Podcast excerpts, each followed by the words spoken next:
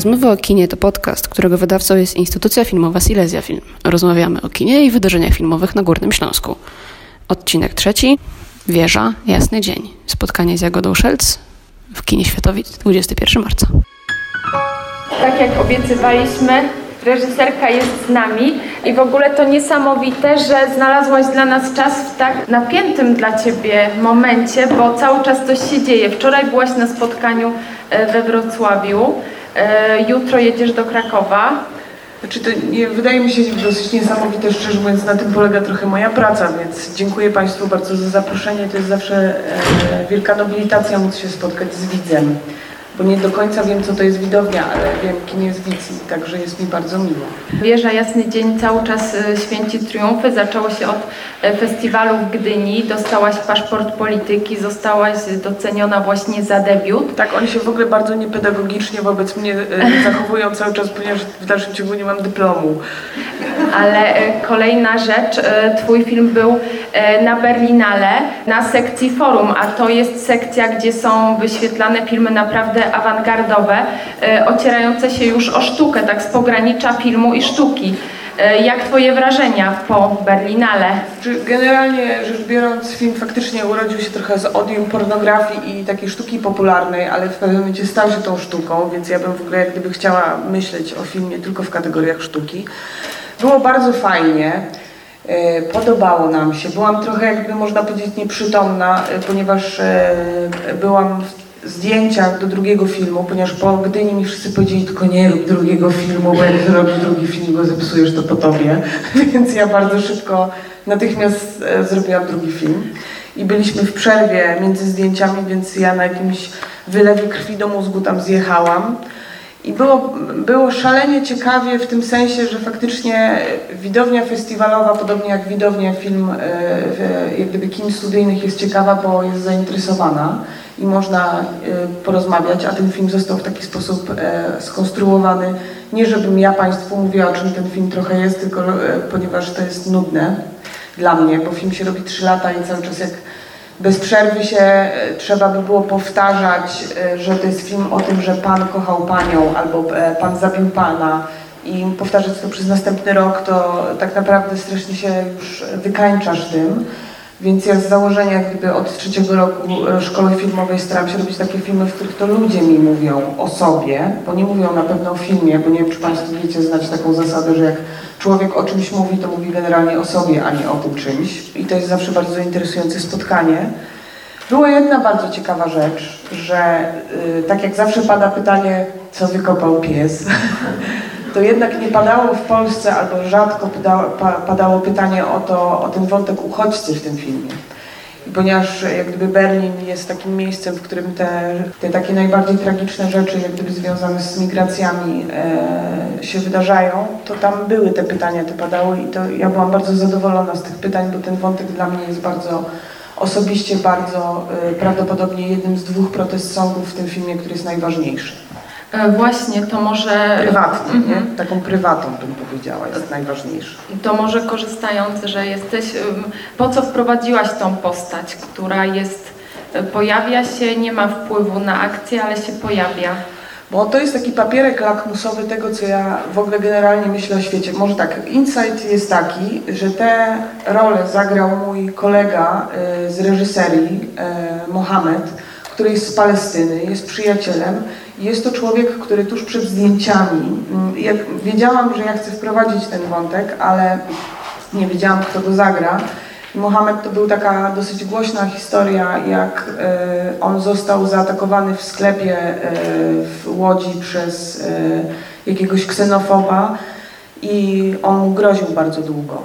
I ja sobie pomyślałam, że to by było wspaniale, gdyby Mohamed mógł odklepać swoją karmę w pewnym sensie, bo tym generalnie uważam zajmują się reżyserzy i zagrać w tym filmie, żeby też jak gdyby um, dać dowód na to, jak gdyby, czy, czym jest jak gdyby ten cały problem wokół tych uchodźców. Um, a on jest um, z punktu filozoficznego ten wątek ważny, dlatego że mm, oni żyją w jakimś mikroświecie, w którym się wszystko dobrze dzieje w pewnym sensie. Nie, nie, nie ma głodu, mają dostęp do pitnej wody, tak jak my. Natomiast echa tego, że coś się zbliża i cały czas jesteśmy w dobie jakiegoś potwornego kryzysu i ten kryzys narasta i prawdopodobnie ja i Państwo będziecie pokoleniem, które według wszelkich danych z organizacji np. ECPP, która się zajmuje e, zmianami klimatu na świecie, mówi, że e, my będziemy tym pokoleniem, które będzie grzebało w śmieciach, ponieważ ta nadprodukcja, którą my w tym momencie obserwujemy, ona nie może trwać zawsze tak, e, w takim stopniu. I, e, I to, co my obserwujemy, e, te migracje, które my obserwujemy, mamy wrażenie, że to jest spowodowane wojnami. Nawiasem mówiąc, cała Europa do niej przyłożyła rękę do tych wojen, ale głównie one są spowodowane i będą się nasilać, ponieważ to są migracje również klimatyczne.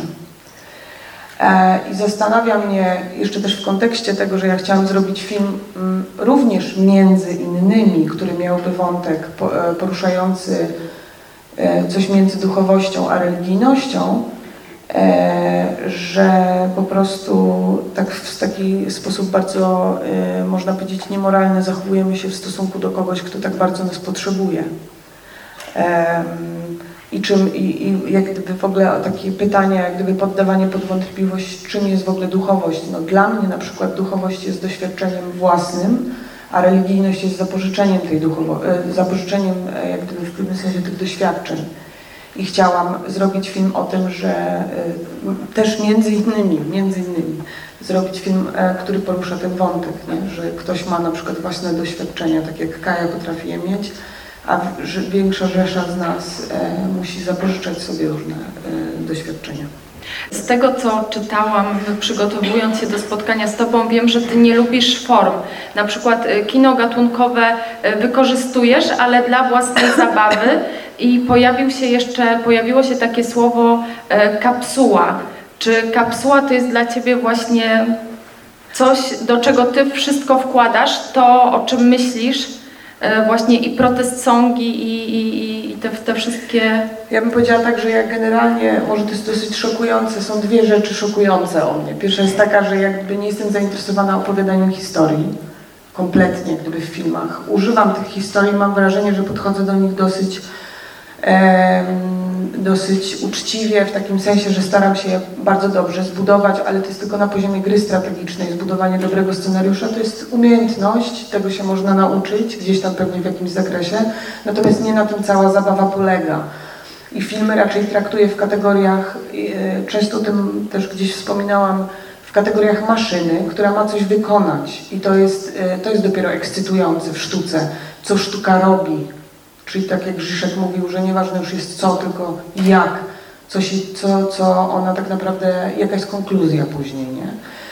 Jak mówię kapsuła, to mówię właśnie o tym plocie i o tym, o tym czym jest, jak gdyby, e, co film poniesie. No oczywiście film niesie historia, wiadomo. Natomiast to nie jest sedno sprawy, nie? To nie ono, to nie ta historia wykonuje coś na poszczególnym widzu, który ma wiedzieć, że jest wolny, bo to jest boski dar, że wszyscy mamy e, prawo e, do tego, żeby być wolni, myśleć, co chcemy o tym filmie. I prawdę mówiąc, o każdym filmie każdy z nas myśli, co chce, o każdym filmie, ponieważ e, e, tylko niektóre z tych filmów e, mm, robią coś takiego, że trochę łatwiej jest o nich mówić, bo mamy taką jak gdyby nieśmiałość polegającą na tym, że jak oglądamy sztukę kochania, no to wiemy, że ten film to prawdopodobnie był film o tym, jak się ludzie rozstają, albo film o miłości. No i właśnie dla każdego z Państwa to jest o czymś innym film. Tylko, że jest jakiś taki brak niepokoju związanego e, z tym, że my się nie skompromitujemy, jak zaczniemy mówić o sztuce miłości, nie? czy tam sztuce kochania. Natomiast jest jakiś taki generalny, to nie jest, mój film nie jest jak gdyby zjawiskiem, w tym sensie, że na arenie światowej bardzo dużo takich filmów powstaje i powstawało. I na Boga przecież był Biniuel, że po prostu są takie filmy, które trochę bardziej zostawiają to pole do tego, że pokazują Państwu, że jesteście, e, jesteście ważni i możecie to robić. I mówienie na przykład, niektórzy e, mówią, że robią filmy dla widzów. No ja tego jak gdyby nie do końca rozumiem, dlatego że wydaje mi się, że to jest patronizowanie widza i infantylizowanie go. I teraz występowanie tutaj w formie jakby takiego reżysera, który tutaj teraz przyjdzie i powie Państwu, co Państwo potrzebujecie usłyszeć i taką tezę Wam sprzeda. I to jest takie ważne, że ja teraz gówniara Wam powiedziała, jakie jest życie. No to ja myślę nie, I wydaje mi się, że raczej to po państwa stronie leży odpowiedzialność, tak jak u Dostojskiego w Wielkim Inkwizytorze. Ja rozumiem, ludzie nie lubią mieć wolnej woli, bo to męczy, nie? Natomiast wydaje mi się, że jest rzesza ludzi, które lubi mieć tą wolną wolę i lubi sobie o niej przypominać. I dlatego ja nie chcę robić filmów dla widzów. Ja was zapraszam, tak jak Gombrowicz pisał, raczej jako świadka swoich wzruszeń i wydaje mi się, że już wy weźmiecie z tego, co chcecie i sobie możecie myśleć o tym, co chcecie, nie? Po prostu. A jak w ogóle doszło do powstania tego filmu Wieża Jasny Dzień? Bo tu pomocne było chyba e, studio Index, prawda? Temu wszystkiemu patronował Mariusz Grzegorzek. E, Czy czułaś z jego strony wsparcie, ale też, że on oczekiwał czegoś konkretnego, czy miałaś totalną wolność artystyczną w tym, co robisz? To jest tak, Studio Index funkcjonowało kiedyś w szkole filmowej jako taka osobna komórka. I ją założył e, Has. I dzięki Hasowi powstały różne filmy i później to wszystko zdechło. I Mariusz Grzegorzek, który stał się w pewnym momencie rektorem szkoły filmowej, który jest osobą niebezpieczną i jest on krejzolem, ale jest wspaniałym człowiekiem i s, e, świetnym pedagogiem, na tłoku tego wszystkiego, co się dzieje powiedzmy w polskiej kinematografii, e, jest jeden zasadniczy problem. Ludzie nie chcą inwestować, wszyscy mówią o tym, że chcą ambitne kino robić, ale jak przychodzi co do czego, to wszyscy strasznie się boją, żeby zrobić ten arthouse'owe kino, no bo później się pojawiają takie głosy, że no może tak, ale może jednak, żeby ktoś tam znany zagrał, bo jednak kto na to przyjdzie, bo tam ludzie lubią popatrzeć na znaną twarz i żeby ta końcówka nie była taka, żeby ona była inna i żeby najlepiej było tak, że taka ja wychodzi i policja ją zatrzymuje i to wtedy ludzie to będą lubić. I pan już Grzegorzek chciał wystąpić przeciwko temu, a jako, że szkoła jest... Oni dali te pieniądze nam, bardzo małe zresztą, bo to był jakiś najniższy w historii świata budżet na film pełnometrażowy. I dali te pieniądze a weźcie te pieniądze, może się uda, nie wiadomo. No i, o, y, i Mariusz Grzegorzek oczywiście jakkolwiek jest on wstrząsająco trudnym człowiekiem, jak gdyby jest sparring partnerem, natomiast on artystycznie, ponieważ jest sam bezkompromisowym artystą i tego nas uczy, bo bardzo często nam w szkole powtarzał, że nieważne czy film jest dobry, czy jest niedobry i czy wszyscy się tak napinają w szkołach filmowych, żeby dostać się do Cannes, tym krótkim metrażem, żeby wygrać koszali, to wtedy jest gwarant tego sukcesu, że później ta kariera się jakoś potoczy. To to jest rodzaj kalkulacji, który na przykład Mariusz Grzegorzek kompletnie nam odmawia. I chodzi o to, żeby filmy były niedobre, ale żeby przynajmniej wychodziły z jakiegoś zdrowego autorskiego korzenia. I teraz chodziło o to, że skoro on tak naucza nas, żeby nie zostać gołosłownym, to chciał pokazać, że jest szansa na to, żeby zrobić arthouse'owy film, którego nikt nie kontroluje w, e, w takim...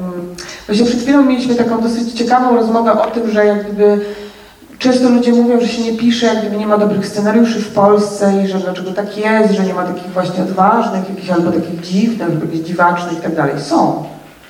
Tylko, że nie ma ludzi, którzy potrafią czytać takie scenariusze, bo jest jakaś taka generalna zasada, że wierszy się też analizuje na maturze przez klucz. Scenariusze filmowe też się analizuje przez jakiś klucz, który jest absolutnie debilny. E, I po prostu się nie daje tym filmom pieniędzy.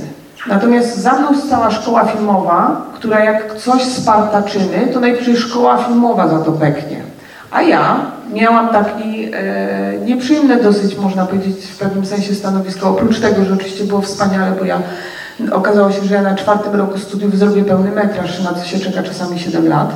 To miałam też taką informację zwrotną, że jak ja spierniczę ten film, to ja zamknę drogę wszystkim innym studentom, którzy może kiedyś zrobią w takiej samej formule pełny metraż. Oprócz tego, że oczywiście też musiałam być gdzieś z myślami, że jednak zabawa za półtora miliona w momencie, w którym świat jest w takim wielkim kryzysie, jak gdyby to nie są przelewki. Nie? Natomiast sztuka jest potrzebna, ponieważ sztuka jest tym, czym kiedyś były te wszystkie opowieści, które ludzie snuli sobie przy ogniskach. Nie? Ona ma taką funkcję, że ma wzmagać, bo nie, ona nie powoduje, że leczy ludzi. Sztuka nie leczy ludzi. Sztuka powoduje, że ludzie zaczynają sami się leczyć, że wzmaga tą potrzebę samoleczenia albo wspierania siebie, albo, albo uczenia. Nie? Odjechałam od tematu. No tak, w każdym razie... Czułaś presję właśnie. Czułam straszną presję, oczywiście. Wszyscy, którzy wchodzą na plany filmowe, choćby nie wiem jacy byli chojracy, czują potworną presję. Mają ze sobą zespół, nie wiem, 40, 50, czy czasami 250 ludzi, którzy na nich patrzą. E, I po prostu mm, trochę nie wypada popełniać błędy. Może błędy e, każdy popełnia, bo wszyscy popełniamy błędy, bo jesteśmy ludźmi ale trochę głupio jest być na przykład nieprzygotowanym. Natomiast sposób, w jaki ktoś się przygotowuje do filmu jest sprawą indywidualną i tak naprawdę tego to, do tego to sam dochodzisz. Jak ty się przygotujesz do tego filmu. Tego cię nikt nie nauczy, bo robisz ten film w taki sposób, jak tylko ty potrafisz zrobić swój film. Nie wiem, jak na to odpowiedzieć. Wiecie Państwo, o co chodzi, nie? Że tylko ty jesteś w stanie być sobą, no.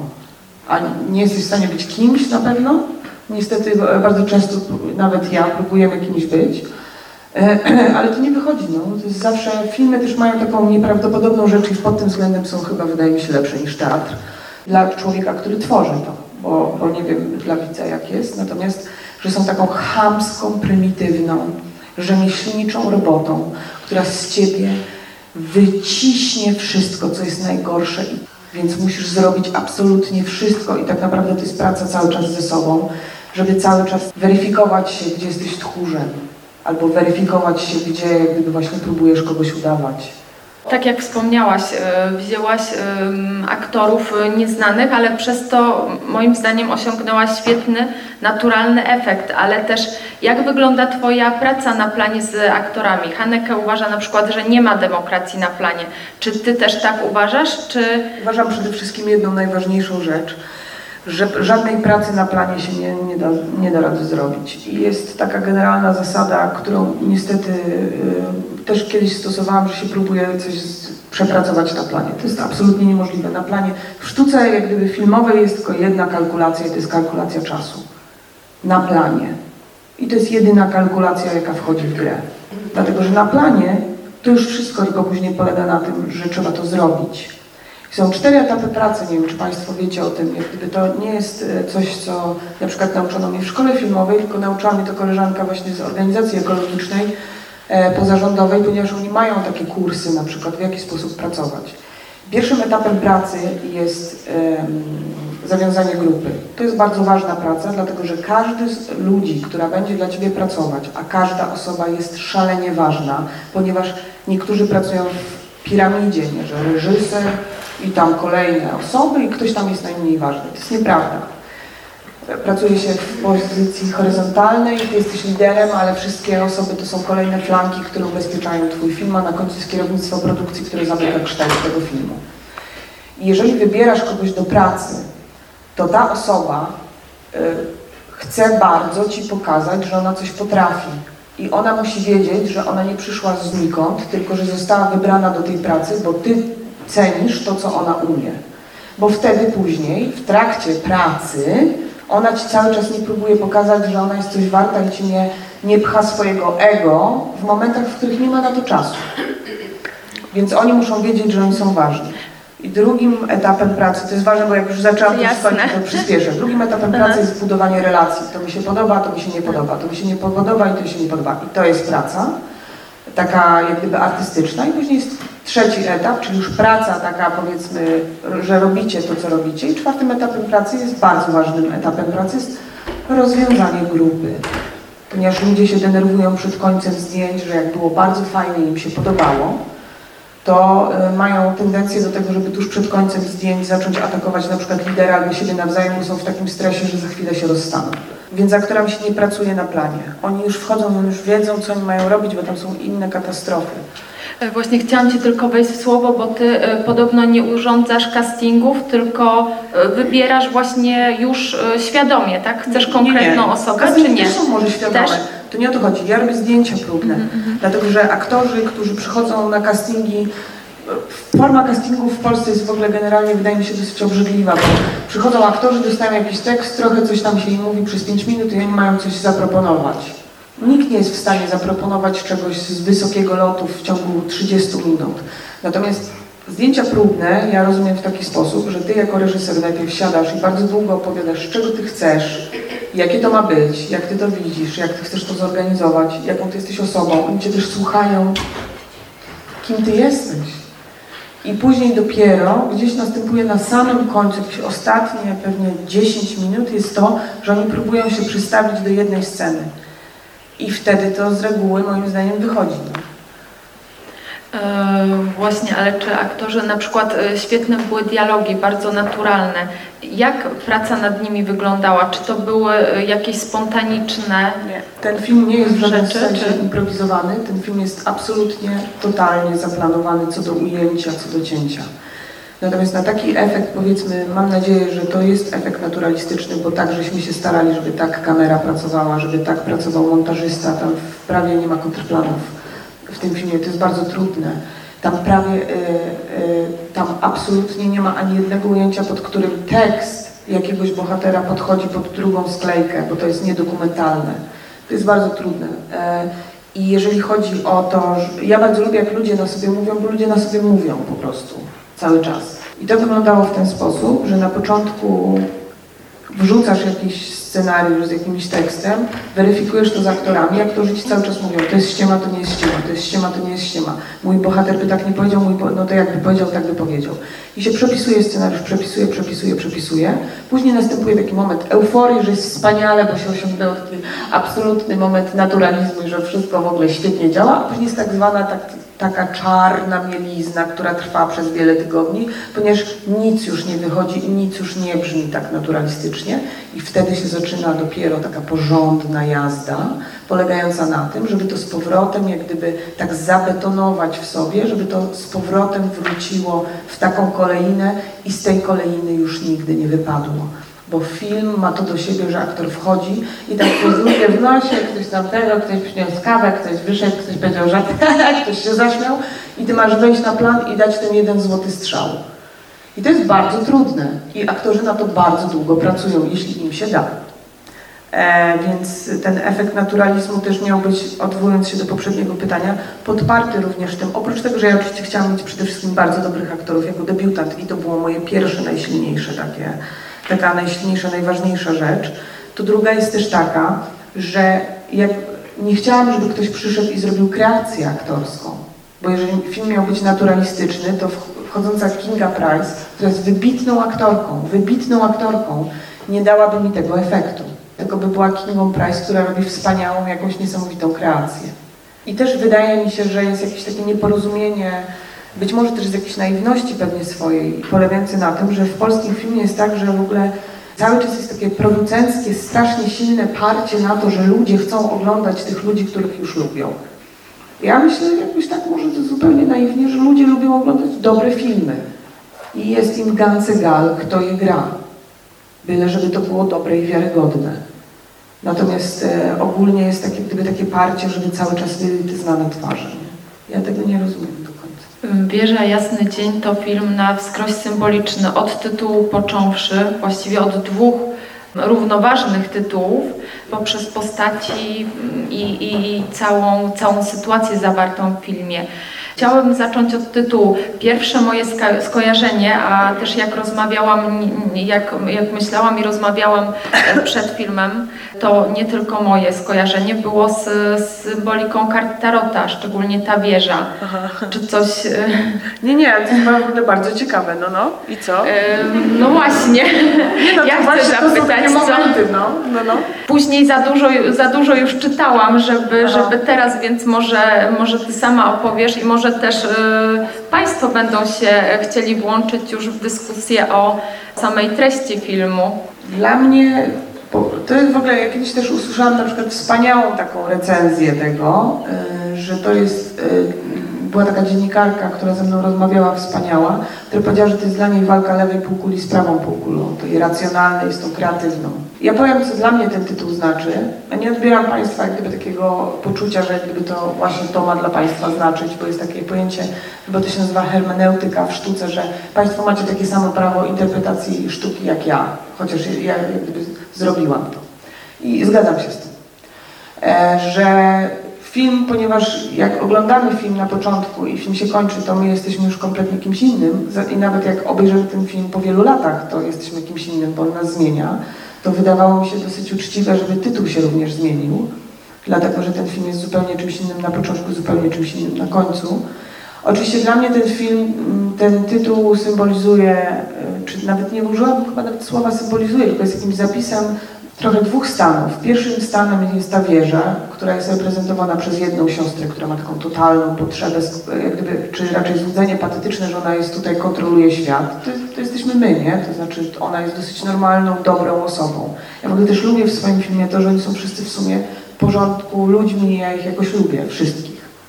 A druga siostra jest raczej, i ona jest taką wieżą, taką fortyfikacją, taką materialną rzeczą, taką wieżą obronną. Natomiast druga siostra jest raczej zjawiskiem, nie? czyli jest jakimś takim jasnym dniem, czymś takim bardzo prostym i jak gdyby niematerialnym. I taki jak, jakoś, ja tak zrozumiałam, miałam taki przelot bardziej z tym tytułem, ale y, trudno mi jest teraz przytoczyć, jak dużo różnych ciekawych, różnych innych opinii usłyszałam na temat tego, czy, o czym ten film jest, co symbolizuje ten, ten, ten tytuł i tak dalej. I imiona bohaterek, y, sióstr też nie są przypadkowe. Nie, nigdy nie są, ale to też nie jest żadna nowość, dlatego że bardzo dużo reżyserów, na przykład Kieślowski cały czas dawał na imię swoim bohaterom Filip, dlatego że lubił bardzo Filipa Bajona. I tak jest, nie? My dajemy imiona ludzi, których lubimy, albo których nie lubimy bardzo i naznaczamy postacie na przykład tymi imionami. I faktycznie e, ta mula, ale to się wiąże z jakąś taką historią rodzinną, że była taka Melania e, u mnie w rodzinie, która nie mogła mieć dzieci i tam w ogóle jest taka historia, jak oni idą, e, my nazywamy to spacerem czechowowskim, jak ona tam idzie, coś bredzi o takim facecie, co się w korporacji zabił, to to jest historia Melanii, która e, nie mogła mieć dzieci, mąż od niej odszedł i ona się postanowiła zabić, ale była tak najwyraźniej tak bardzo wrażliwa, jednak była tak wrażliwą osobą, ja jej osobiście nie znałam, bo to było e, jeszcze przed moim narodzeniem, że postanowiła odkręcić gaz w kuchni, się zagazować, ale zanim to zrobiła, to wniosła wszystkie kwiaty doniczkowe na balkon. Nie wiem, nie znałam jej, ale wydaje mi się, że po tej jednej historii chyba jednak to była jakaś bardzo wartościowa osoba. Albo miała przynajmniej jakiś moment wartości. I dlatego chciałam, żeby Mula miała właśnie tą... I oni ją nazywali Mula właśnie w mojej rodzinie. Kaja natomiast ta, która cieszy rodziców. Tak, a Kaja to była taka historia, to jest bardzo, bardzo osobista historia i nigdy jej prawdopodobnie nie opowiem, natomiast spotkałam kiedyś faktycznie wiedźmę, która miała na imię Kaja. I ona mi zagwarantowała ten, silną transgresję. I właśnie... Już nigdy nie wróciła do siebie! I właśnie Kaja wprowadza do filmu e, ten element mistyczny i jest e, katalizatorem, który tak, ona jest taką dynamizuje sytuację. Tak, jest e, pojęcie takie, na przykład właśnie jeśli rozmawiamy o scenariuszach, to jest takie pojęcie trickstera. To jest zawsze taki Bóg, który przychodzi we wszystkich mitologiach, jest taki Bóg, który przychodzi i zmienia porządek rzeczy. I w każdym scenariuszu pojawia się taki trickster. Jakbyśmy teraz na przykład zaczęli myśleć e, o tym, na przykład Apokalipsa teraz, no to Marlon Brando jest tym tricksterem, który rozwala cały system. Zawsze jest ta postać tego trickstera. I ona miała być tą osobą, która przychodzi, jak gdyby zmienia ład tego wszystkiego, więc... Dorośli się jej boją, czują dystans, natomiast dzieci do niej lgną. E, czyli tu też właśnie mi się w ten, w ten sposób to wszystko kojarzy, jakby taka mądrość. Ja myślę, że na przykład brat się kompletnie nie boi, e, tylko że Aha. kompletnie jak gdyby nie rozumie i ją lekceważy. Nie? Też, to jest też takie właśnie, że żeby mieć żeby zobaczyć cud, to trzeba mieć odpowiednie oczy i na przykład mula się jej boi, bo ona też gdzieś ma ten pierwiastek taki, przecież to ona tak naprawdę też czuje, oni w pewnym momencie mają tam takie, że oni się wszyscy zaczynają wybudzać z rana, bo ona się budzi rano, ona się przebudza i ona też ma jakiś wert szmerc, ona czuje, że coś jest grane. I dziecko też czuje, że coś jest grane. Oni wszyscy łączą, ten sam gen mają, nie? To znaczy, że tylko mula ma taki problem, że jest po prostu obwładnięta tą... Yy, yy, tą lewą, lewą częścią mózgu, nie? która cały czas jej tam mówi, że trzeba pracować, trzeba być takim, trzeba to robić, bo w ogóle wszystko jak skontrolujesz i umyjesz matkę, to w ogóle będzie wszystko świetnie. Nic nie będzie świetnie, nie? To sudety dają tą atmosferę. Co, co dają? Sudety. Sudety. Tak jak w pokłosiu. Sudety są w ogóle wspaniałym miejscem. Tak? Bieszczady. A to właśnie skoro mówimy e, skąd e, ta... E, Ale może kłamstwo polegało na tym, że grali w Sudetach, a mówili, że Bieszczady. Jak, jak znalazłaś taką świetną lokację? Czy to było wszystko w jednym miejscu kręcone? Tak, to było wszystko w odległości dwóch kilometrów od siebie kręcone, ze względów budżetowych nie było nas stać na benzynę, ale prawda jest taka, że na początku jak napisałam ten scenariusz, to napisałam, że ten dom ma mieć następujące warunki ten dom musi spełniać, ten dom filmowy, że musi być oddalenie od innych domów, że musi mieć dobry widok z tego domu, że musi być tam duży salon, pośrodku którego jest kominek, że musi mieć taką ilość pokoi, że musi mieć korytarz prowadzący do tych pokoi, że musi być niedaleko kościoła i tak dalej, i tak dalej. To było, szczerze mówiąc, kompletnie nie do znalezienia i znaleźliśmy to pierwszego dnia dokumentacji. Ale tak jest, film daje, ma takiego, każdy film ma jakiś taki rodzaj energii, takiego ducha, który nad nim czuwa. I czasami ten duch dobrze robi, że na przykład spada deszcz wtedy, kiedy miał świecić słońce, tylko chodzi o to, żeby cały czas rolą reżysera jest też przekuwanie wszystkich katastrof na, na, na, na rzecz filmu. I to polega cały czas tylko na takim bezpardonowym działaniu, po prostu takim parciu do przodu. Natomiast duch filmu czuwa i on dobrze wybiera. I jeżeli duch filmu ci pokazuje pierwszego dnia, że jest taki dom, to niezależnie od tego, co by się stało, a myśmy z tym mieli tam dużo problemów z tym domem jeszcze, natomiast ja wiedziałam, że gdyby los pokazał, że to ma być ten dom.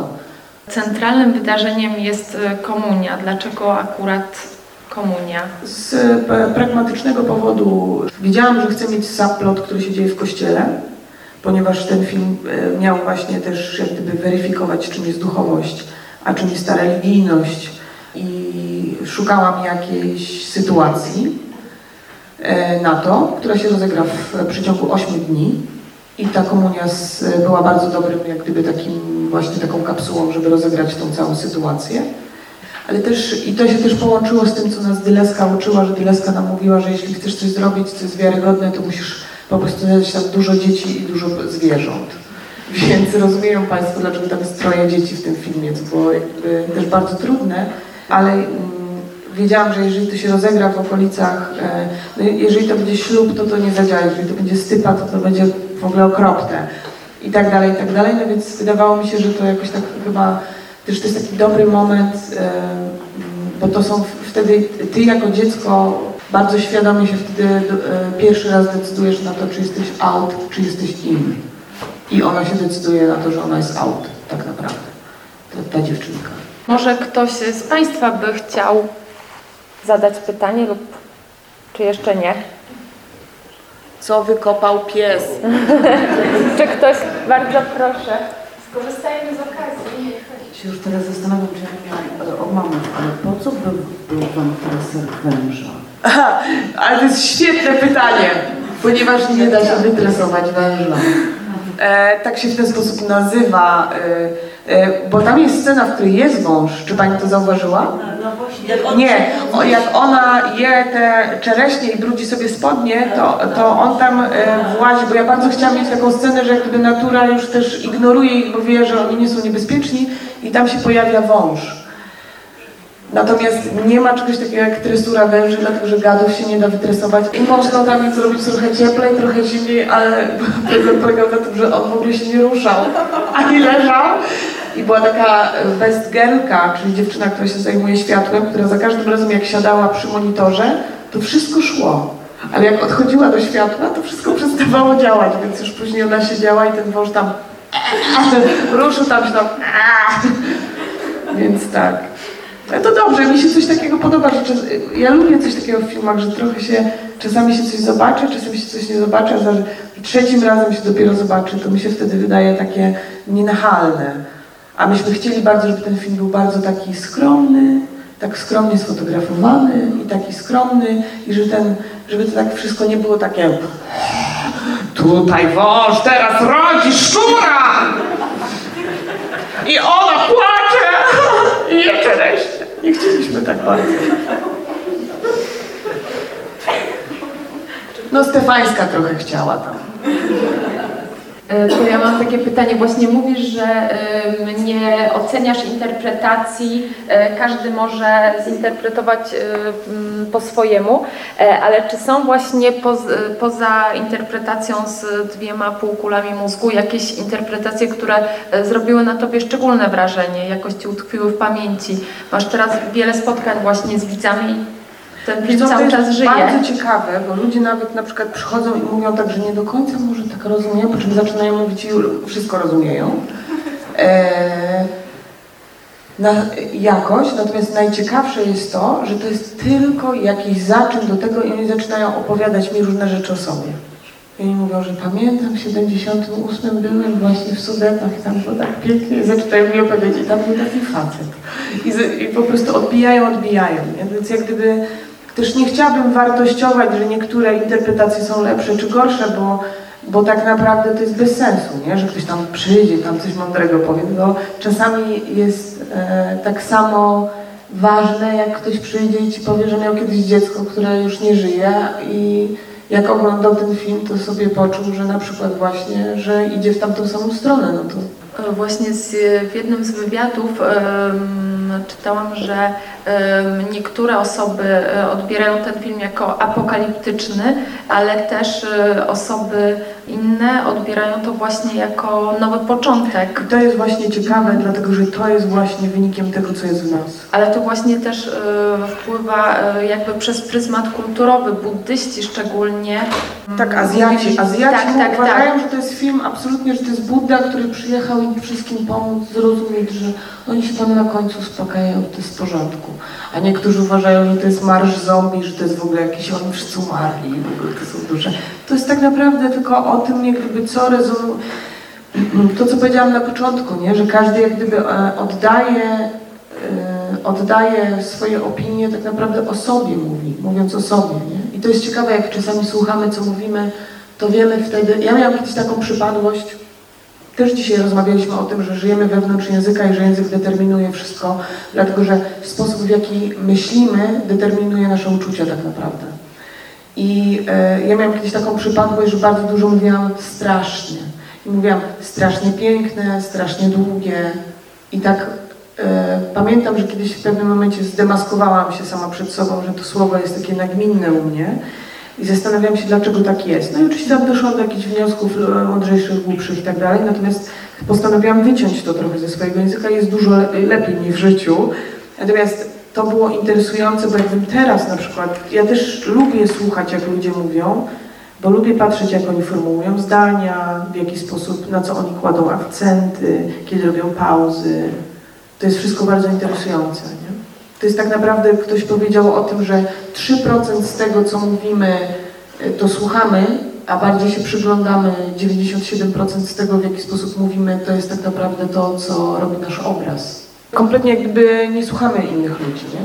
Nie, nie, nie w taki, nie, y, pozawerbalnie ich słuchamy bardzo Po często. tym filmie musimy mieć moment, żeby dojść do siebie z powrotem. Tak, ale y, wiecie co, prawdę mówiąc, to wydaje mi się, że wszystko jest lepsze niż pasywność. Ten film jest nieważny, w ogóle proszę Państwa, filmów nie ma. Film, filmy nie istnieją, nie? Jest tu, film znikł, nie ma go. Jest pozamaterialną rzeczą. One się pojawiają na chwilę. To, co jest, to jest to, co my myślimy o tym filmie i to, co, z czym my wyjdziemy z tego filmu. Oglądam Koronę Królów, ponieważ jest to jedyna rzecz, która mnie wycisza w nocy, bo jestem tak znerwicowana, ponieważ robiłam teraz e, ten drugi film i mam strasznie dużo zajęć. Jestem też w jakimś takim kompletnie innym świecie niż się chciałam trochę znaleźć ze względu na prawda, sukces tego filmu i tak dalej. To jest wszystko bardzo, bardzo trudne. Ludzie mnie traktują bardzo różnie. Natomiast e, Korona Króli, mówione jest o nim takie różne złe rzeczy i tak dalej, ma jedną wspaniałą funkcję i cenię za to bardzo Koronę Króli, że ona naprawdę powoduje jak gdyby taką anemię intelektualną u mnie i powoduje, że się wycisza. Nic Powoduje wzrost higieny, kąpiele i tak tak, ale naprawdę ja próbowałam z doktor Queen, nie? Jak gdyby, i doktor Queen mi tego nie dostarczyła, jak gdyby. Bo tam jednak są jakieś wątki medyczne, ja się tam angażowałam i znowu nie mogłam, a ja cierpię na chroniczną bezsenność. Więc e, chodzi o to, żeby w życiu, jak gdyby wszystko, co można traktować życie w kategoriach szczęścia i nieszczęścia. Japończycy traktują, traktują życie w kategoriach honoru i dyshonoru. A byłoby wspaniale, gdybyśmy traktowali życie w kategoriach lepszej lekcji, gorszej lekcji. Ale jednak lekcji. Więc wydaje mi się, że e, po obejrzeniu tak naprawdę czegokolwiek, nie nawet tego filmu, to ważne jest, i to powinniśmy też jakoś w sobie cenić, że mamy jedną mądrą myśl. Albo że na przykład właśnie u- cieszyć się, jak, jak, jak na przykład zrobimy coś bardzo prostego, nie? No bo mamy takie, jesteśmy też takim, ja bardzo kocham Polaków i bardzo w nich wierzę i uważam, że to jest wspaniały naród.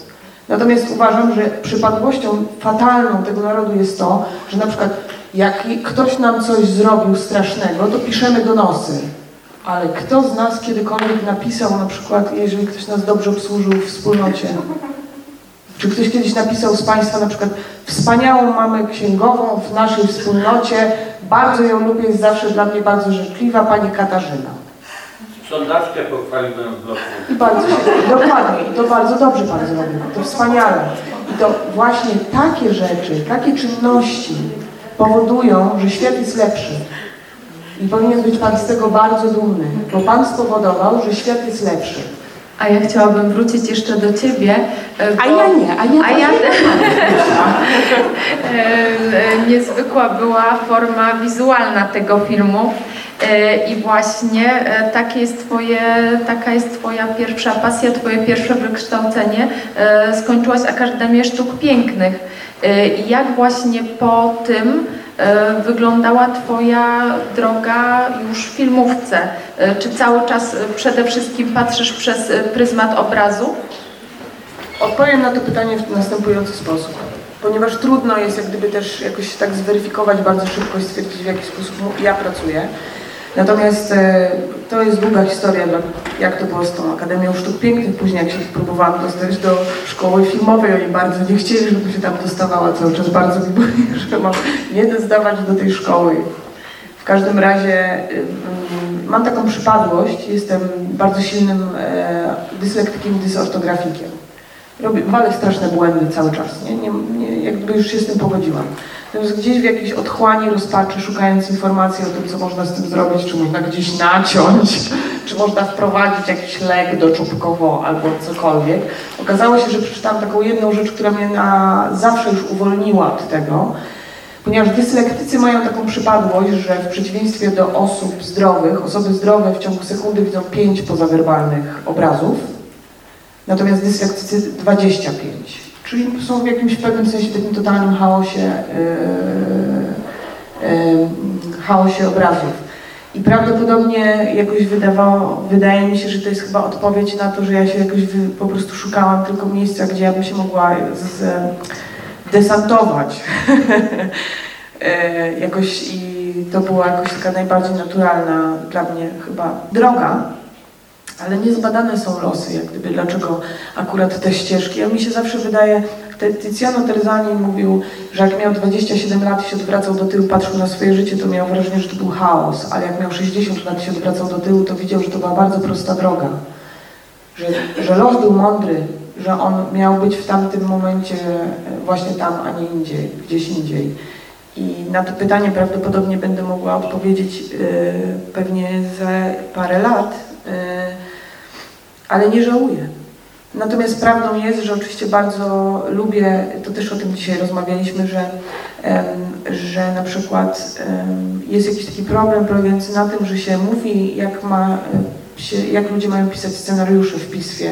Jest jakiś klucz na to, że nie wolno pisać na przykład, co kamera robi. Ja zawsze to piszę, bo y, jak miałabym, miałabym napisać scenę pies kopie w ziemi, to, to nikt tego nie jest w stanie przeczytać jako tę scenę, że to jest takie, gdzieś mi się tam wydaje jednak straszne, nie, że on coś kopie.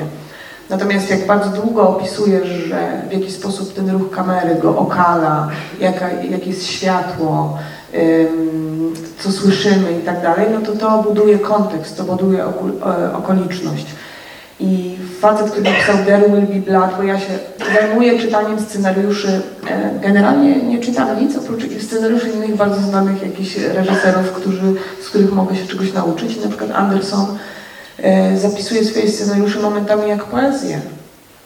I nikt mu nie poddaje tego pod wątpliwość, mu nie mówi, że tak się nie pisze scenariuszy filmowych, dlatego że minuta e, to jest jedna strona A4. Bo ja takie rzeczy usłyszałam na przykład. Mój scenariusz miał 76 stron, a trwa, i wiedziałam o tym od samego początku, że będzie trwał powyżej godziny 30. I Mariusz Grzegorzek też wiedział, że on będzie trwał powyżej godziny 30. Ten scenariusz, który napisałam w tym momencie ma 46 stron i też wiem, że będzie trwał powyżej godziny 40. Idę o zakład. A mam pytanie, taki piękny obraz, ten zbiornik wodny, gdzie można znaleźć? O, e, proszę Państwa, to są atrszpackie skały, to są Czechy i to jest faktycznie bardzo piękne miejsce i teraz powiem Państwu coś z Skalne zaufania. mesto. To jest skalne miasto. W zaufaniu Panu powiem, e, czym Czesi jak gdyby są lepsi od nas.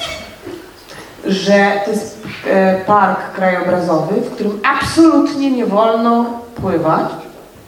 Do 18, wtedy można pływać.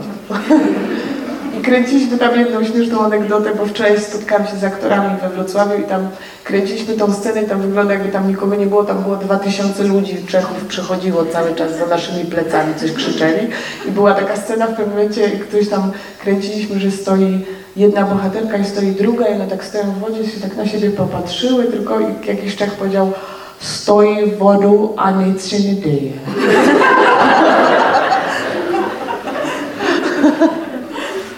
Także bardzo super miejsce. Bardzo blisko Bystrzycy Płockiej. Mam pytanie, czy Pani najpierw widziała te krajobrazy? Czy dostosowała je do, swoich, do swojego scenariusza? Bo to jest takie trudne, skoro miała Pani taką bardzo dokładną wizję tego, co ma być. Ale ja znam bardzo dobrze Dolny Śląsk. No. I, e, I oczywiście gdzieś e, byłoby to kłamstwem powiedzieć, że absolutnie szukaliśmy, wiedzieliśmy oczywiście jakie konkretne lokacje szukamy i to było bardzo trudne już później znalezienie zieleńcu, takiego wzgórza, w którym oni cały czas chodzą, że ja chciałam mieć taki horyzont, który wygląda... Tak. Jeśli, jeśli chodzi o tą Tak. właśnie wersję, znaczy jak się dowiedziałam, że Pani jest y, z wykształcenia, no, w ogóle tak z pasji malarzem, tak? Malarzem, czy Tak, tak. w ogóle po ASP. Tak. y, Już Myślę, nie, że ale... takie, no nie, ale osoby, które mają takie zacięcie, mają bardzo konkretne oczekiwania co do swoich wizji. Nie zawsze to jest y, spójne z tym, co się widzi. Myślę, teraz, że- żeby to wyszukać, nie? I potem na przykład to jeszcze przekazać. A jak Pani mówiła, że znalazła ten dom w tak chwilę. Ja myślałam, że jak oglądając ten film, miałam wrażenie, że to, że jak jeszcze na osobę debiutującą, że to jest od Pani. Że to jest od Pani miejsce. Że Pani je bardzo dobrze zna i to jest tu. Nie? I teraz do tego zbudowany ten scenariusz. A na odwrót patrząc, Na wydaje mi odwrót. się to bardzo trudne. To ba- bardzo trudne, ale też y, nie y, trzeba gdzieś cały czas być racjonalnym i w pewnym sensie właśnie to jest ta wyższość jak gdyby teatru trochę nad filmem, że jako y, działający w filmie musisz być cały czas tak chamsko, to jest taka prymitywna, cały czas tak się musisz cały czas bez przerwy, gdzieś nie odpływasz jednak psychicznie, bo jak Państwo widzicie, chyba do no- normalniejszych nie należę, ale bardzo mnie ten film trzyma, e, dlatego że cały czas trzeba bardzo e, mm, trzymać się tej rzeczywistości, która jest taka trudna, daje i nie daje. I znalezienie tych, po pierwsze, ponie- ponieważ znam dobrze Dol- Dolny Śląsk, mniej więcej, e, mniej więcej wiedziałam, czego mogę się spodziewać i gdzie co znaleźć. Natomiast prawdą jest jedna rzecz, że myśmy z Przemkiem Rynkiewiczem, który jest autorem zdjęć i współautorem w ogóle tego filmu bardzo silnie, odwracali się bardzo często od bardzo dużo piękniejszych plenerów, bo chcieliśmy, żeby to cały czas było skromne. Bo tam mogło być dużo piękniej i mogliśmy strzelać w Magic Hour, czyli takim różowym zachodzie słońca i dalej, a myśmy cały czas strasznie się starali, żeby to było takie, takie bardzo... Takie skromne, takie nieprzesadnie, takie, żeby tego węża nie było widać może. Znaczy ja miałam takie, znaczy bardzo takie też piękne odczucie patrząc na ten film, że ta przygoda mówi. Ona sama też opowiada tę całą historię i to jest takie, takie bardzo inspirujące, że to jest, ja nie wiem, ja miałam takie wrażenie przyglądania Antychrysta. To jest, widzi Pani, jedyna forma modlitwy, którą ja uprawiam, to jest e, właśnie taka, że jestem w naturze. To jest jedyna forma, kiedy ja czuję, że jak gdyby ja się modlę. Znaczy ja miałam drugi raz y, w życiu takie, rzeczywiście takie poczucie, że to jest jakby taki aktor y, równorzędny, nawet właśnie nie długoplanowy, tylko właśnie te sceneria są bardzo Zrośnięte. tu i teraz. Właśnie on taki główny trzon, bo zawsze to jest tylko taki, taki landschaft gdzieś tam. Jelonek na rykowisku tam stoi, te kopytko podnosi, ale to jest tylko dla tych aktorów rzeczywiście tylko ta sceneria, gdzie tylko to się tak patrzy. To No właśnie, nie i to może A tutaj to był aktor po prostu. Może to jest wspaniałe właśnie, że to jest konkluzja mówiąca o tym, że my jesteśmy jak gdyby nie, nie głównymi bohaterami, tylko że jak gdyby jesteśmy w okolicznościach, e, że mamy przyrodę.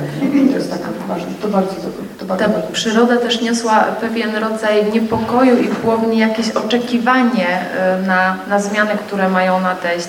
Ja jest to taka, tak jest taka teoria mówiąca o tym, że człowiek ma tak głęboki lęk zakorzeniony przed naturą, ponieważ z natury przychodzi tak naprawdę śmierć, że to, co my w tym momencie robimy naturze, czyli próbujemy zabetonować, zalać plastikiem, zasilikonować, jest podświadomą, e, podświadomą walką z tą naturą. Że natura tak naprawdę, oprócz tego, że jest oczywiście bardzo piękna i stanowi jak gdyby dla nas jedyne źródło życia, bo tylko z, z natury przychodzi to źródło życia, to gdzieś też również boimy się strasznie, dlatego że czujemy coś, co jest prawdą, że my jesteśmy bardzo mali i natura nas może zeżreć, bo wystarczy nas tylko rozebrać do naga, wpuścić do lasu i i to jest prawda o nas, nie? Więc jak gdyby powinniśmy mieć trochę, jak gdyby trochę, trochę chyba mniejszą arogancję. Pani coś chciała powiedzieć? Mamy pytanie online. Aha. Pytanie online padło. To pierwszy raz w życiu się zdarza. Tak? Czy reżyserka uważa, że jej film jest horrorem? Uważam, Ale jest to użytkownik, który dołączył przed chwilą. jasne, uważam, że życie w pewnym sensie jest horrorem. To znaczy mówiąc, mówiąc tak wydaje mi się, że chyba tak jakoś najrozsądniej odpowiedziałam, bo chodzi generalnie o to, że y, są momenty, w których po prostu moi bohaterowie się boją, bo czegoś nie rozumieją, ale też Jung mówił o tym, że jest coś takiego, że mamy taką trudność, jakoś teraz mi się wydaje, bo każda epoka ma też swoją chorobę. Kiedyś nią była dżuma, y, cholera i tak dalej. Y, XXI wieku chorobą są zaburzenia z klastra B, czyli jakby zaburzenia narcystyczne. Największe zaburzenia narcystyczne, jak gdyby królami zaburzeń narcystycznych są tak naprawdę korporacje. I chodzi o to, że my mamy tak silne lęki e, i chcemy tak strasznie wszystko wiedzieć, że właśnie ten taki element tajemnicy chcemy totalnie wyprzeć z naszego życia, a to jest w ogóle jakaś składowa, która absolutnie musi funkcjonować w naszym życiu. Bo tą największą tajemnicą jest to, co jest po śmierci. I my mamy takie lęki związane z tą śmiercią, że chcemy wiedzieć wszystko inne. Jestem przekonana, że jeżeli oni znajdą jeszcze mniejszy element, czy ten kwarki, czy tam te jakieś inne ten, to później za tym będzie kolejna rzecz, kolejna i kolejna. My nie dobijemy się tak naprawdę i nie zniszczymy wszystkich tajemnic i nie o to chodzi.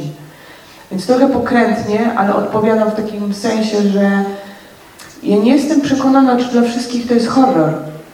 Natomiast jestem przekonana, że są elementy w naszym życiu, które jak gdyby w naszych życiach są elementy i horroru, i thrilleru, i komedii i tak dalej.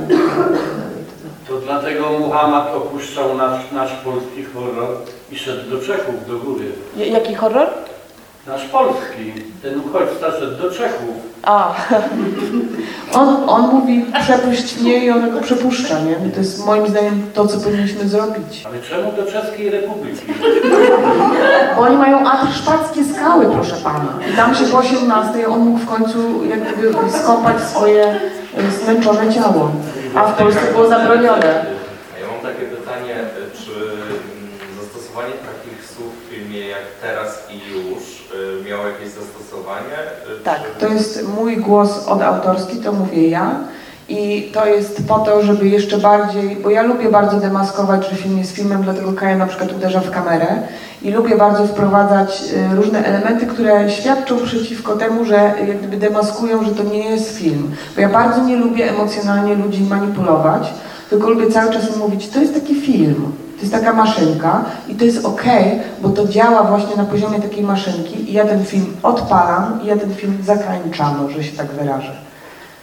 Chodziło tylko o to, żeby jak gdyby, żeby właśnie nie próbować z tego zrobić takiego filmu, co tak i tak widz wyjdzie. Bardzo nie chcę, żeby ktoś wychodził i mówił tak, tak strasznie. Przez chwilę byłem w tym świecie i myślałem, że tam jestem.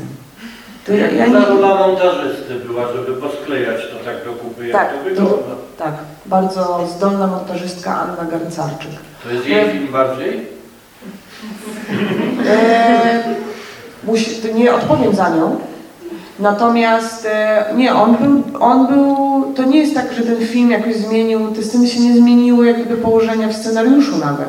Znaczy chodzi o końcowy efekt wizualny. Natomiast e, Montażysta. E, To jest tak, że działania jak gdyby faktycznie były bardzo zaplanowane i ujęcia były bardzo zaplanowane i próby były podmontowywane i to wszystko było jak gdyby e, już w pewnym sensie gotowe. Natomiast Ania zrobiła coś takiego na takim poziomie alchemicznym, bo montażyści tak naprawdę to są alchemicy i to, co oni robią, nikt nie wie, na czym to polega. To nie jest wcale, że przychodzi ktoś i zmontuje film. Nikt nie wie, dlaczego jedno ujęcie wchodzi w drugie ujęcie w tym momencie, a na przykład bez dwóch, dwóch klatek nie wchodzi. To jest magia. I to by chyba trzeba było posiedzieć w montażowni, żeby zobaczyć, na czym to polega, że są montażyści, którzy potrafią w jakiś tak zmontować ruch w ruch. To jest, e, ja, ja mówię to, ja nie wiem jak gdyby na ile to jest zrozumiałe, bo ja się tego przez pięć lat uczyłam, że to jest tak strasznie trudne i nikt nie wie, na czym to polega. E, do tej pory. To nie jest po prostu przyłożenie sceny do sceny. To nie jest to w ogóle. No a my to konsumujemy z przyjemnością. Lubię pana. Twórcy młodego pokolenia, e, których e, też śledzisz karierę, podglądasz, czy ktoś Cię inspiruje, czy kogoś jesteś ciekawa. Ja jestem bardzo zainteresowana artystami młodego pokolenia, ale niekoniecznie filmowcami. To znaczy, że ja się w ogóle, jeżeli chodzi o inspirację, to ja jestem bardziej zainteresowana na przykład malarzami. Właśnie nie mówię nawet o inspiracji, tylko czy kogoś jesteś ciekawa, czy Na kogoś przykład- karierę śledzisz właśnie w tym sensie. Ja nie śledzę Nie. w ogóle nawet swojej kariery. Także jak gdyby staram się w ogóle jak gdyby nie śledzić. Natomiast jest scena w tym filmie, w której ona wsadza rękę do ust drugiej dziewczynie i to jest e, bezpośrednio, jeżeli mówimy o inspiracjach, to jest z rysunku Waliszewskiej siostry. Bardzo lubię ją e, i jej pracę. Nie? Na przykład właśnie nie inspiruję się specjalnie jakoś innymi filmowcami, bo też mi się wydaje, że jak gdyby nie, to są jakieś forma wymiocin. Filmy są jakąś formą wymiocin, więc jak gdyby nie konsumowałabym czyichś wymiocin, więc raczej staram się jak gdyby konsumować e, malarstwo i rzeźbę i rysunek. A czy jeszcze jakieś cytaty tam y, zawarłaś? E, tak, tylko że jak gdyby też e, nie wiem, czy się tak chcę odsłaniać. Korzystając z Nie, takie nie, intymne się, że jakoś spotkanie. Zastanawiam się jakoś też, miałam takiego e, nauczyciela Get Stankiewicz i on zrobił kiedyś coś takiego, że e, on, słuchajcie, na kostce brukowej z drugiej strony wyrzeźbił coś i wsadził to gdzieś w rynku we Wrocławiu. I nie wiadomo, gdzie to jest. I na tym to też polegało i mi się to strasznie podobało i tak ja tak gdyby czekam na to, jak ktoś, kiedy ktoś strzeli to, co ja zaplanowałam i co jest bardzo, bardzo, bardzo, bardzo ukryte i ktoś kiedyś na to wpadnie, nie? To to by było... To jest też taka jakaś moja forma rozrywki, bo jak gdyby no, życie jest nudne, nie? Robienie filmów jest nudne i to wszystko jest bardzo nudne i, i jest mi przykro z reguły bardzo długo ten, więc ja rozrywam się jak mogę. Właśnie, ale ty nie, tak jak nie lubisz e, swoich e, filmów, e, swojego filmu, nie, nie lubisz właśnie jakichś form, tak samo o sobie, nie, nie lubisz też siebie zamykać w formie, nie, nie lubisz, żeby mówić o tobie reżyserka chyba, reżyser. Reżyserka to jest pomieszczenie, wolę reżysamica, ale różne były Aha. formy, była też reżysera na planie, miałam podpis na słuchawkach. Generalnie w ogóle chyba też nie, nawet w tej formie się jakoś nie czuję. Nie czuję się filmowcem za bardzo. Na ten moment raczej bym powiedziała, na ten moment zrobiłam film, bardzo mi miło spotkałam się z Państwem, super. Jak gdyby wydaje mi się, że trzeba być zboczeńcem, żeby wykonywać coś na przykład do końca życia, albo się na przykład tak e, strasznie tak się napiąć, żeby tak teraz, co ja teraz zrobię, żeby zrobić film. Są jakieś historie konkretne, które ja bym chciała zrobić i na ten moment mam jeszcze jeden scenariusz, jeszcze dwa scenariusze, które bym chciała zrobić i to jest tyle, nie? I jak gdyby nie mam z tym problemu też, że jak pewnego dnia nie będę tego robić. Czy coś będzie w klasztorze się działo? Nie. Więc potem nie wiemy, czym nas zaskoczysz, czy jakąś inną formą sztuki. Ja się Jest sama, to prawdopodobne? Ja myślę, że ja sama jak gdyby chciałabym gdzieś e, spróbować zrobić coś bardziej eksperymentalnego, żeby zobaczyć, co, czy ja umiem zrobić coś. Nie mam jakiejś potrzeby zaskakiwania państwa, natomiast mam jakąś silną potrzebę zaskakiwania siebie. A ja mam pytanie, czy może korzystając z okazji ktoś będzie chciał się podzielić? Czy były duże problemy z uzyskaniem zgody na realizację zdjęć w kościele? E, Nie, nie było, nie było, dlatego że myśmy w bardzo... Jak, e, Kościół jest. E, Myśmy bardzo zadbali o to, żeby powiedzieć i pokazać, że my jesteśmy bardzo odpowiedzialni i że nie narobimy tam jak gdyby maniany, nie? Więc tam e, jak gdyby bardzo nam e, pomogli wszyscy ci ludzie i, i byli super dla nas przyjaźni i tak dalej. Nie? Też jak gdyby z takiego stanowiska, żebyśmy nie próbowali tam jak gdyby nic sprofanować też. Znaczy jest to forma e, jak gdyby bardzo kulturalnej krytyki wobec instytucji, bo jest, ale to jest jedna z moim zdaniem z bardziej kulturalnych. Można by było dużo grubiej, nie? A jak gdyby, bo mnie nie interesuje to, czy oni tam jak gdyby mają pedofili, nie mają pedofili, oczywiście to jest wszystko straszne i ludzie się tym zajmują, nie? Natomiast tylko cały czas mi się wydaje, że gdzieś jest poziom niżej i jeszcze niżej, i jeszcze niżej, skąd te problemy się biorą, a te problemy się biorą stąd, że tam nie ma duchowości, nie? Że tam nie Zmęczenie ma materiału. Że tam jest właśnie już jak gdyby e, już zmęczenie materiału nastąpiło, nie? że tam ci ludzie się pogubili w ogóle, jakieś sobie porobili, jakieś systemy, urzędy i tak dalej, wszyscy zapomnieli, że to chodzi o to, że chodzi o drugiego człowieka i generalnie bym powiedziała, że na przykład wschód ma to do siebie, że niestety zachód ma to do siebie, że my widzimy to w e, kontekście wertyka, we- e, wertykalnym, ja i Bóg. I to jest bardzo, a, my, a wschód widzi Boga w drugim człowieku. Znaczy mi jakby nie chodziło to, mi chodziło bardziej o czysto realizacyjne, A, produkcyjne, e, bo, bo z reguły Nie, nie. to trwa. Nie, to trwa i oczywiście na to się też pracuje właśnie tak ludzko, bym powiedziała. Spotykasz się z księdzem, nie? I tam rozmawiacie. On pyta się, co będziecie robić. Oni byli nieufni, więc myśmy im te, jak gdyby te sceny pokazywali. E, mówiliśmy, o czym będzie film, wiadomo, i tak dalej. No i tak pomału, pomału, jak gdyby... Czyli po prostu, że nie próbujesz wjechać komuś na chatę i zabrać wszystko, tylko po prostu dajesz mu też czas, żeby on się oswoił z tą myślą. Bardzo, bardzo Dziękuję dziękuję, Państwu bardzo, dziękuję do bardzo. nas I jak ktoś chce pogadać, to wypalić papierek.